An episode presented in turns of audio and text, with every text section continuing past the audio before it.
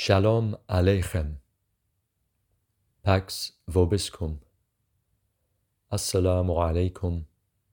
Peace be with you.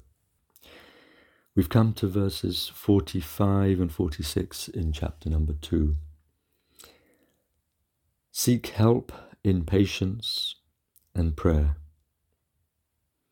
And truly it is hard, save for the humble minded, who know that they will have to meet their Lord, and that unto him they are returning.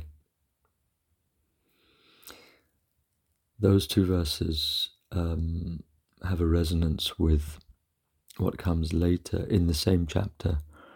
Very important passage at the end of which is inna, or actually toward the end of which is inna lillahi wa inna ilayhi raji'un, a famous formula that Muslims utter when hearing that someone has passed away or when they're faced with an affliction themselves.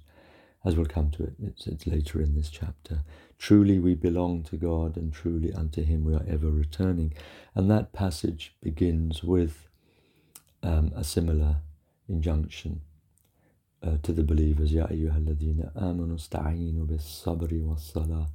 O ye who believe, seek help. And this word, wasta'inu, it's what one says in the the opening prayer that we had, um, the Fatiha. Iyaka na'budu wa iyaka nasta'in.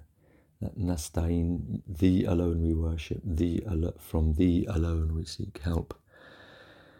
Um, so we're being told here to seek help in patience first, and then prayer.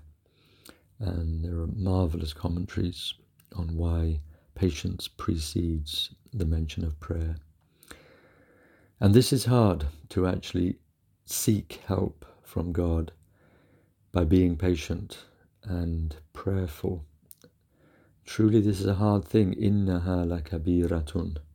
This is a, an immense, immensely difficult thing, except for the humble. Illa al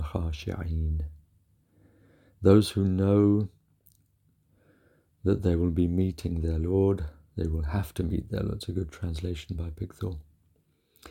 And that unto their Lord they are returning. So as I say, we'll come to that later on in the in this chapter. And I'll stop there.